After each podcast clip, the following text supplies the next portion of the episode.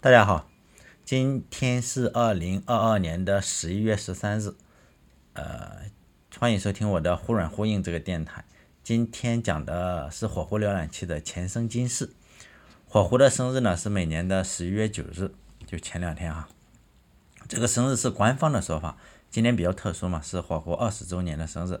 实际上呢，火狐发布的日期，发布零点一版本的时候是九月二十三日，但是呢。啊，官方说是十一月九日，就是十一月九日是吗？我们要以 Mozilla 为主。我相信大部分人都曾经用过这个火狐浏览器。现在这几年呢，火狐浏览器的境况不怎么样，不大好，有点像王小二过年，一年不如一年了。用《红楼梦》中说的呃话来说，就是慢慢有了下世的样子，估计要死了哈。我现在也不用这个火狐来当主力浏览器了，但是呢，每次装电脑的时候。还是要装一下，我跟大家一样啊，我现在主要用是个 Chrome 浏览器，因为 Chrome 浏览器大概是百分之六十这个样，大部分十个人就有六个人用它。我就短话长说吧，就介绍一下这个非常非常伟大的浏览器，就从十年前的一场官司开始说起吧。呃，十年前，二零一二年哈，不少人当时以为二零一二年是过不了了，二零一二年就世界末日，我当时是不相信的。二零一二年怎么会是世界末日呢？那一年还好，风调雨顺。但那一年发生了很多的事情，事后来看，我们也可以称之为世界末日。现在已经是地狱了，是吧？那一年，普京总统第三次连任，开启了我就是不走，到了站我也不下车，你们能把我怎么样的新局面？然后一直到现在入侵乌克兰。那一年呢，我的朋友啊，我认为的朋友三胖。被朝鲜选为劳动党第一书记，就开启了他上来就一定要干到死嘛，一定要为人民朝鲜人民服务到底的这个新局面。同样呢，也是二零一二年，Chrome 浏览器呢首次超过 IE 浏览器的份额，并且呢差距越来越大。现在 IE 已经消失了哈。在科技界呢，也有一件可能没有引起人注意的事情，就是一场延续多年的闹剧官司。也是在二零一二年被德克萨斯的法院给终结了，就是有一个专利投机人团伙，就是也可以翻译成就是呃专利流氓或者专利蟑螂，叫 patent trolley。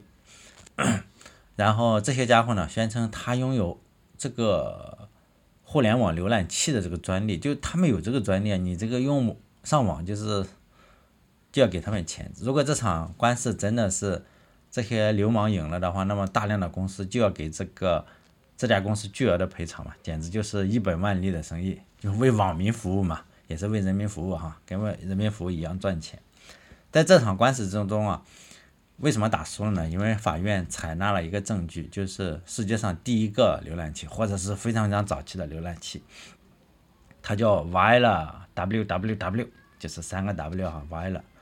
这个浏览器呢是一个台湾人做的，他的名字叫魏培元，他是在呃 U C Berkeley 的时候，然后他参与了该浏览器的开发，并且呢，他上大学四年的话，一直投入时间来开发这个浏览器。这个浏览器算是最早最早期的浏览器之一，并且呢，他写了一篇论文啊，就是专门写这个浏览器的，叫 A Brief Overview of the Viola Engine and its Applications。大家有兴趣的话，可以来搜一搜看看。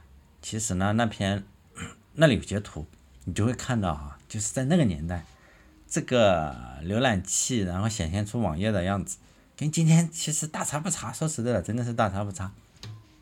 至少呢，不会让人觉得有天壤之别。呃，如果你不相信或者是怎么样子哈，你可以登录个政府网站，比如说呢哪个县政府或者什么政府网站，你看一下，再对比一下三十年前的网页，真差不多，就是图片、链接还有文字。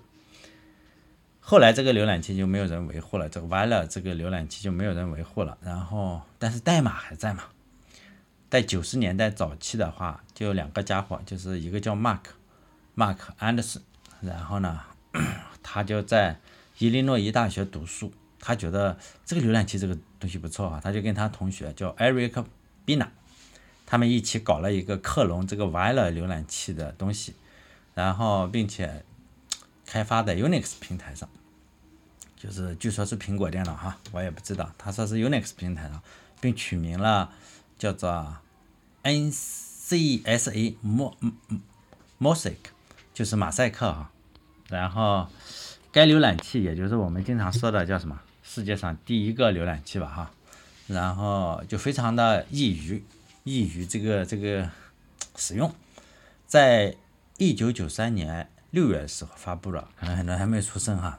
然后九月份的时候呢，就就跨平台了，就也可以在 Windows 上，说 Windows 一九九三年 Windows 嘛，一点零嘛，还是几点几我也不知道，三点一，反正在这上面发布了，还有 Mac 上也有，呃 Unix 上也有，这个浏览器非常容易使用和安装。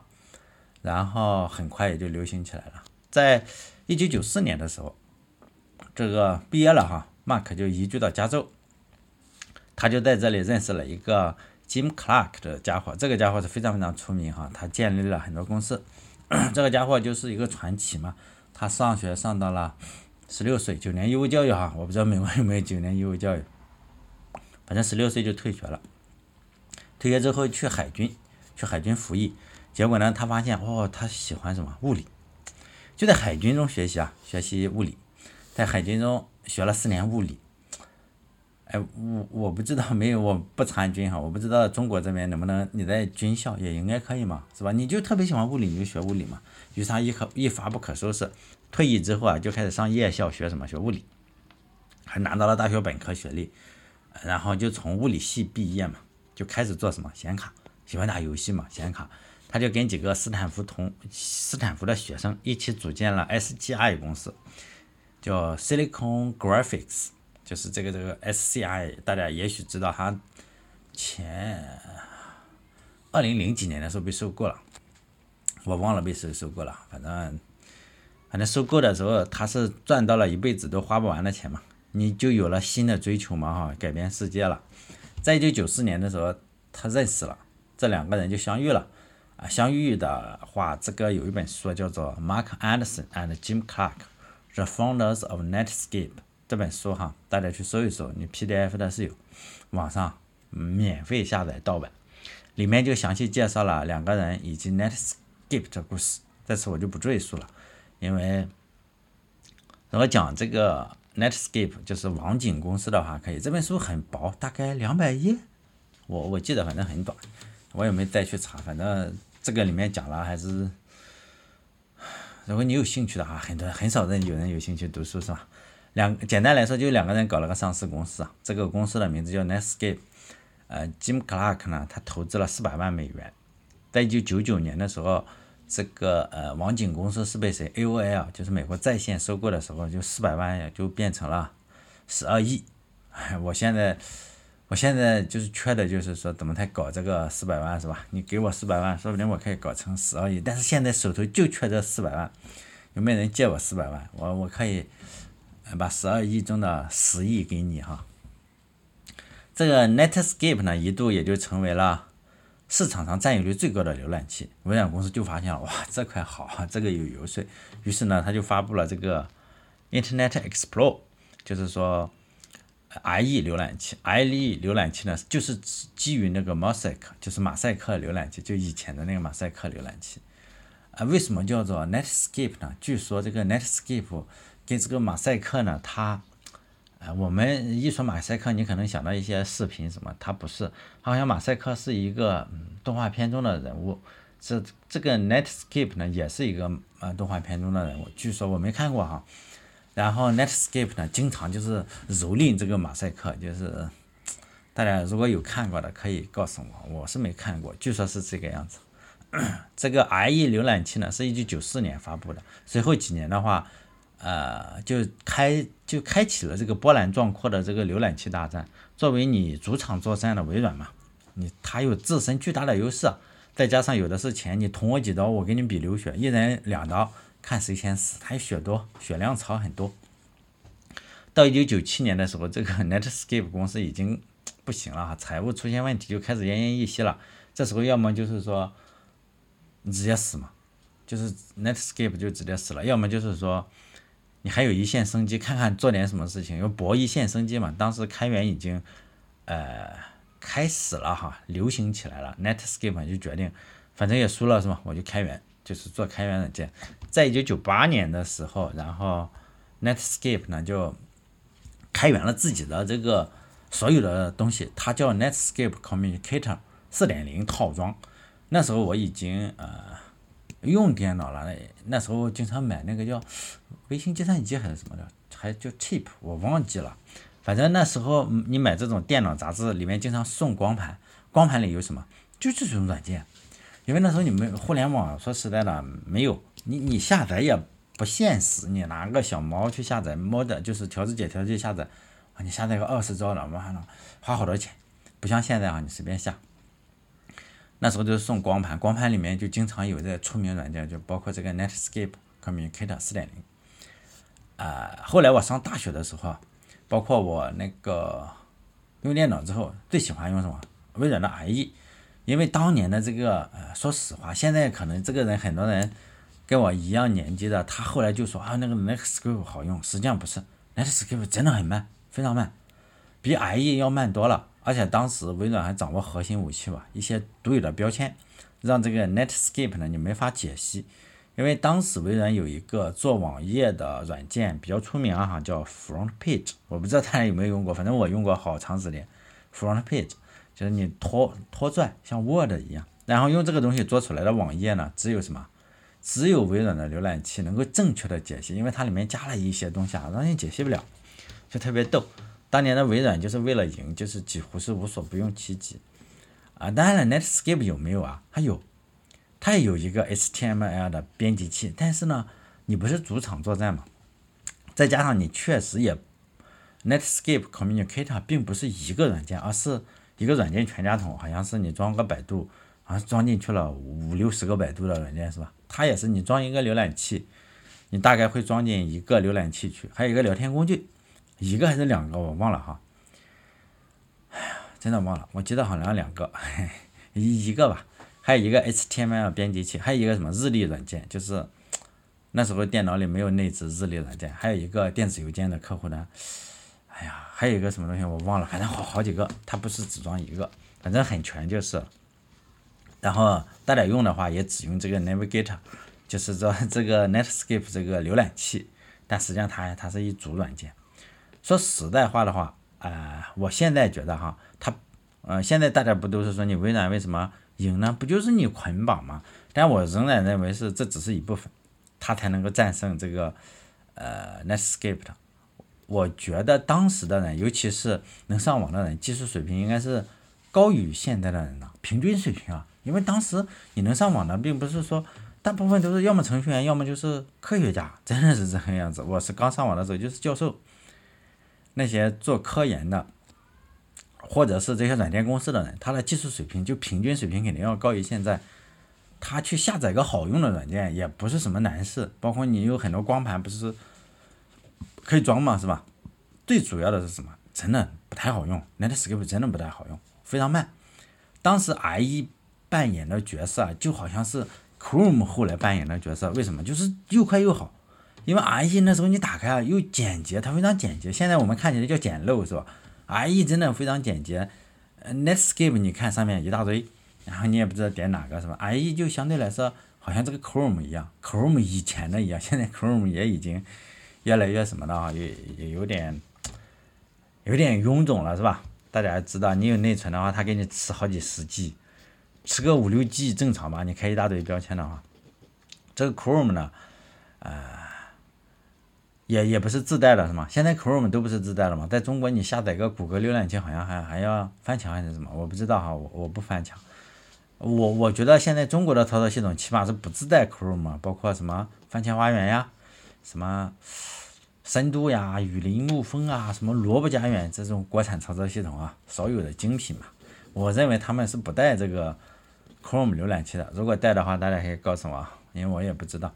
如今的话，你看 IE 已经成为了历史。微软后来又出了好几个哈，包括现在主推的叫什么 Edge 浏览器，据说占有率已经有了飞速的发展。假以时日的话，肯定能超过百分之五。好像现在，呃，有个浏览器统计嘛，因为现在大家都用手机，Chrome 浏览器的占有率大概是百分之六十五，用安卓的多嘛，然后 Safari 用苹果的也比较多哈，它不会再装一个，大概百分之二十，然后 Edge 好像是百分之五不到，但是是第三，Edge 还比较厉害，火狐 Firefox 还不如 Edge，大概就是百分之三。但我非常喜欢的是 Netscape 商标的那个颜色，因为蓝蓝的，深蓝色哈，就那种很有感觉是吧？所以我用，呃，如果有可能的话，包括我用这个 Terminal 或者是用 Vim 啊，我现在主力用 Vim 哈，就比较老古董了，就文本编辑器，我都用这哪个配色，都用这个 Netscape 的这个配色，就一种很宁静的感觉，哎呀。看其他的都不习惯，我不喜欢看黑咕隆咚的那种颜色，我都喜欢看有点蓝黑色的那种颜色。再说这个火狐的诞生嘛，就是开源之后啊，Netscape 就开源了，里面不是有好几个套装嘛？我前面讲过哈，好几个套装，它是一个就是叫什么全家桶，叫做 Netscape 全家桶。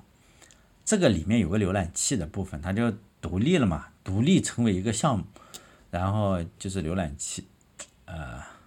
好像它它里面有版权什么，好像搞了搞了很久，然后呢就就起了个名字叫凤凰 Phoenix，以前不叫火狐啊，叫凤凰。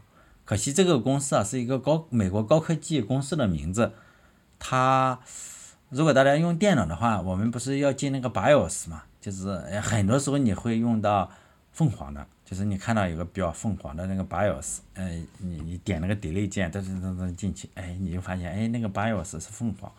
就这俩公司啊，你跟人家重名了，又做差不多的话，都算科技公司，肯定是不行嘛。然后就就改名，改名改成了什么？凤就是凤凰是吧？凤凰涅槃，浴火重生，又叫火鸟 Firebird，就从火里出来的一只鸟啊。这这个名字也不错啊，火鸟。但这个名字也不行，为什么？因为有一家数据库公司的名字叫火鸟，于是大家。这再改名啊，再改名叫什么？叫呃，Firefox。哎，这下就没重名了。但是火鸟那个 logo 大家可以看一下，真的很丑。那个火鸟后来也算是保存下来了哈，因为呃，我前面不说了，这个它是一个什么？是一个套装是吗？里面有个电子邮件客户端嘛？电子邮件客户端其中分了两个，现在电子邮件客户端叫 Soundbird，雷鸟。但是以前它是都叫火鸟，那个颜色就是火鸟的浏览器呢是红色的，然后那个呢是蓝色的，我很喜欢那个蓝色啊，嗯，然后大家可以搜那个图标，我很难说出来，现在图标也不一样，它是三只鸟啊，真的很哎，或者是一只鸟，它的翅膀也是圆圆的，很丑，反正我觉得很丑。后来这个。呃，Mozilla 这个邮件客户端叫 Soundbird，还这个图标还是真的还比较好看，真的好看多了。呃，这个火狐也不能叫这个了哈，因为那个也不能叫火鸟了，它改成了 Soundbird，你这个就不叫 bird，它改叫 Firefox，这下没出名。大家可以搜搜看看，我真的觉得很有点丑哈。火狐这个标志实际上还是有个比较奇怪的传闻，就世界上有两种非常像的动物，一种叫 fox 狐狸哈。一种叫 Firefox，Firefox 呢，它不不是狐狸，不是 fox，它是一种 panda，就是一种熊猫啊，或者毛熊，应该叫毛熊，小毛熊，因为它长得太像狐狸了，它所以叫 red panda。这个 red panda 呢，有个小名叫什么？就叫 Firefox。然后这个设计师据说啊，也是在网上找或者什么，他也不认识，他又不是动物学家。这个 Firefox 这个东西啊，它的特征之一就是它的嘴啊比较短。而且它的下面这个白毛会，它的整个嘴都是白色的，就跟火狐这个图标一样。但是狐狸的嘴的白色只是下半部分，而且狐狸也不好看，呃，没有这个 Firefox 好看。因此呢，他他们本来是要弄一个狐狸的，结果发现了，呃，收到了火狐是吧？反正也长得差不多。而且这个火狐就这个 Panda 这种类型的 Panda 要长得好看，据说呢就对着这个 Firefox，它并不是 Fox，然后。画了一个就有点萌萌的，而且这个真的狐狸就尖嘴猴腮的，就有点刻薄的样子，也不大好看。嗯，当然了，后来这就是一个传闻，我不知道真假哈，反正大家都这么传。反正那个图标那个样子画的那个那个嘴啊，人家就说那肯定不是狐狸，就是这个 Firefox，它实际上，哎，这个不说了。后面的话就是说怎么说，后面嘛，就是火狐肯定是怎么了？火狐后来它不是有一个它自己有自己内核，现在还放弃了，因为现在所有的操作系统，那操作系统，现所有的浏览器，包括 Firefox、Chrome、Edge、Opera，所有的哈，基本上我知道了浏览器，甚至包括中国的红星浏览器哈，已经骗了很多钱，但后来大家发现哦，你就是套了个图标啊，却就赚那么多钱，这很厉害。它都是采用了什么内核？就是 Chrome 的内核。而 Chrome 的内核呢，它又源自于苹果开源了一个内核，就是 WebKit。WebKit 这个呃，就是 HTML 的一个渲染引擎。现在的浏览器在渲染引擎方面基本上都是这个，就是 Chrome，呃，苹果开源的这个。当然了，谷歌的实力非常强大嘛，已经推出了自己的就是 JavaScript 的这个引擎，叫做 V8 引擎。这个 V8 引擎一开源之后，现在已经改变了所有的这个前端啊、后端整个的开发格局。就 V8 引擎是 JavaScript 的引擎嘛，而 JavaScript 呢，则来自于哪里？也是来自于网景，就是 Netscape。在一九九五年的时候，这个 Netscape 嘛，然后聘了一名员工，他就叫 Brandon H。这个员工呢，花了十天左右就设计了一门语言，就是后来的 JavaScript 语言。啊，最初的名字并不叫 JavaScript，而是叫什么 Mocha，M-O-C-H-A 嘛，Mocha。后来改名为 LiveScript。后来蹭热度嘛，因为三眼公司跟这个 Mozilla 公司啊一度非常的好，就说你可以蹭我 Java 的热度哈，然后改名为 JavaScript。但是 JavaScript 跟 Java 实际上是，哎呀，就是一点都不一样，除了名字有了个 Java。至于说 Firefox 的未来会怎么样，我觉得啊，应该会慢慢的没落下去。但是我仍然相信它应该有一席之地吧。可能大家都不用了，可能就真的消失了，因为它现在真的占占有率真的很少了。在在我看来啊，就是现在大家，尤其是中国人啊，尤其是中国人是越来越少用 Web 了。你如果打开它的流呃手机，你看一下你自己的就知道了。你在用什么？用微信啊，用 App，但是你很少。你这个 Web 可能就用的很少，为什么？因为用户是被驯化的。比如说你想上知乎，人家说：“哎呀，我这个 Web 不好用。”你想上淘宝，哎，Web 不好用，你只好用 App，就是说已经驯化了，驯化成用他们的 App，因为你。用他的 App，它比较好，容易监控你。你用个 Web，实际上是不好意思，是吧？我不提供，因为我也很难去搞你，我也很难推广告啊。我在网页上整个广告还不如我 App 上能够记录你。一些东西，所以呢，技术到底会怎么走向的问题，在以前的时候我考虑过这个问题，我那时候也极度乐观嘛，就觉得哎呀，技术让人变得美好，是不是？总觉得技术就是说肯定会生活越来越好嘛，我们生活越来，我们祖国像花园，生活越来越好。但现在的话，经历了很多年之后啊。我对以前的乐观就是加了很多很多谨慎，甚至到了它的另一面。我觉得技术并不是说它的走向，并不是让人更美好。即使如果这个技术让人更美好的话，仅仅是这一个功能的话，实际上是走不远的。为什么？因为没有用嘛，真的是没有用。就是说，我觉得技术向哪个方向走呢？都是越好监管。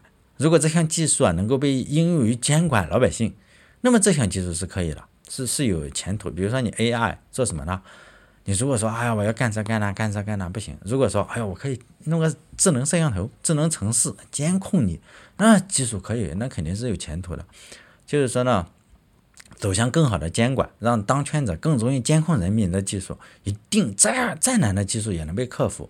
如果一个技术啊仅仅是让人变得更好，让你变得更自由，让你变得更是吧，更更更好。那么这个技术的话，即使再难，他也给你消灭了。比如说，他会想很多的方法给你消灭掉。我不支持你，我也给你使绊子，我给你封了，反正这种事情。不幸的是啊，Web 就是这样一种技术，就是说，你如果用 App 的话，就是你如果用 App 的话，它有很多的代码你也不知道，你打开这个东西，基本上你就上交了，你手机是吧？相当于云云自首。但你用 Web 的话，这个就有点难。为什么？因为它的协议都是开放的，比如说你访问我自己的网站哈，我的名字刘云动点 com，包括我现在的呃音频都托管在这个网站上。比如说你用喜马拉雅也好，喜马拉雅不让你整，对，为什么？我可以删你啊。但是你如果放在我自己的网站，我自己不删自己嘛，是不是？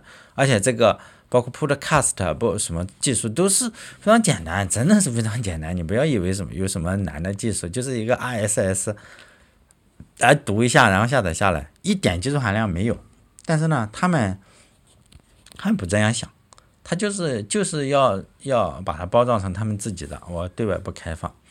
这样的话，你他们都倾向于就是说我要建立一个呃圈起一群用户来然后赚钱，但是我肯定不会让你用 Web 这个开放的技术。这你这你呃这你比如说我弄一个 Web 开放的技术，那你用户爽了，你又自由了，那我赚不到钱啊，是不是？这就是说让公司也很痛苦，让这个当权者也很痛苦，是吧？比如说你用 Web，哎呀。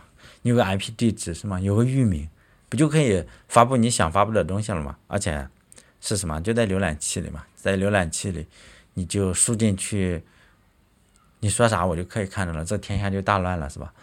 同样的话，就是作为 Web 中不可缺少的一环，这个浏览器的命运，因为大家不用 Web 了，不只包括这个呃火狐哈，包括 Chrome 的，包括 Safari 啊，你打开手机看一看嘛，这个浏览器的重要性。被慢慢的压制，直到所有的人可能在将来的某一天，他们说我们 app 要不要互联互通啊？怎么扯淡嘛？你如果用 web，它本来就互联互通嘛，是不是？你比如说你这个说啊，呃，微信能不能访问淘宝中的链接啊？你如果微信很支持 web 的话，淘宝很支持 web 的话，天然的就可以互相访问嘛，哦，查看你，但是但是我用了 app，我就可以搞你一下，包括微信还用什么？就是我里面的浏览器我还要内置，我不能用你的火狐，我就要用我微信。为什么我要控制住，不能够用用其他的？所以呢，整个的重要性是在降低的。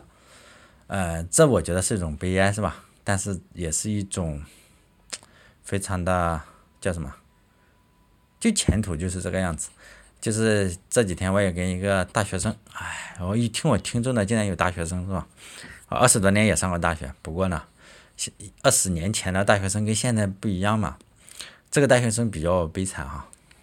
为什么比较悲惨？他可能 又有手机又什么的，但是他是一九年一九年上的大学，然后马上疫情封了，他在在东北一个地方上大学，跟我差不多。那时候我是上大学的时候，我们从哈尔滨去沈阳，这十年四年之中，那时候玩嘛，或包括看球啊，包括什么，我们经常是。就哈尔滨到沈阳这种地方，我们就去周末就去，可能周一回去就逃一天课或者什么就都可以啊，就看球，看这个，或者周五去看这个是吧？大连万达呀，或者是沈阳或中国队什么的这种比赛都可以看。现在的话，我就跟他聊嘛，跟这个听众聊，他说他是一一九年、二零年的大学生，他一直想去哪里长白山，我就说那你去啊，他去不了呀。我说你那么近会去不了，他说现在妈的别说。比如说去下楼都是问题，就这个样子是吧？而且更加让人难受的是，他他没法上网嘛，而且他技术水平，我不知道为什么现在大学生有的人就特别的不想啊，不想去看看外面的世界。你肯定有技术嘛，你大学生再怎么说也是技术水平相比于平均水平高很多的嘛。他说我不会啊，我说你看看五大联赛，你为什么要怕这个东西啊？他就说：“哎，我对现在就特别的害怕疫情，就害怕开放了。”我说：“那我说你那么年轻，你怕个屁是吧？你看那个五大联赛中那个什么德国的那球员，什么穆勒，人家都得三次了是吧？一点事没有。你看五大联赛那个球场上哪有哪有死了一片又一片的？你不能老是这样的。但他还是不相信是吧？因为我上大学的时候还可以自由的上网吧。”嗯，至少我觉得后来可能加一个 HTTP 代理也就可以上网了，但现在已经密不透风了。跟这个大学生这样一交流，整的我这个又觉得外部确实不行，火狐应该没落是吧？你就应该用微信，啊，所有的信息都是通过微信来看。好嘞，这一期就到这里，再见。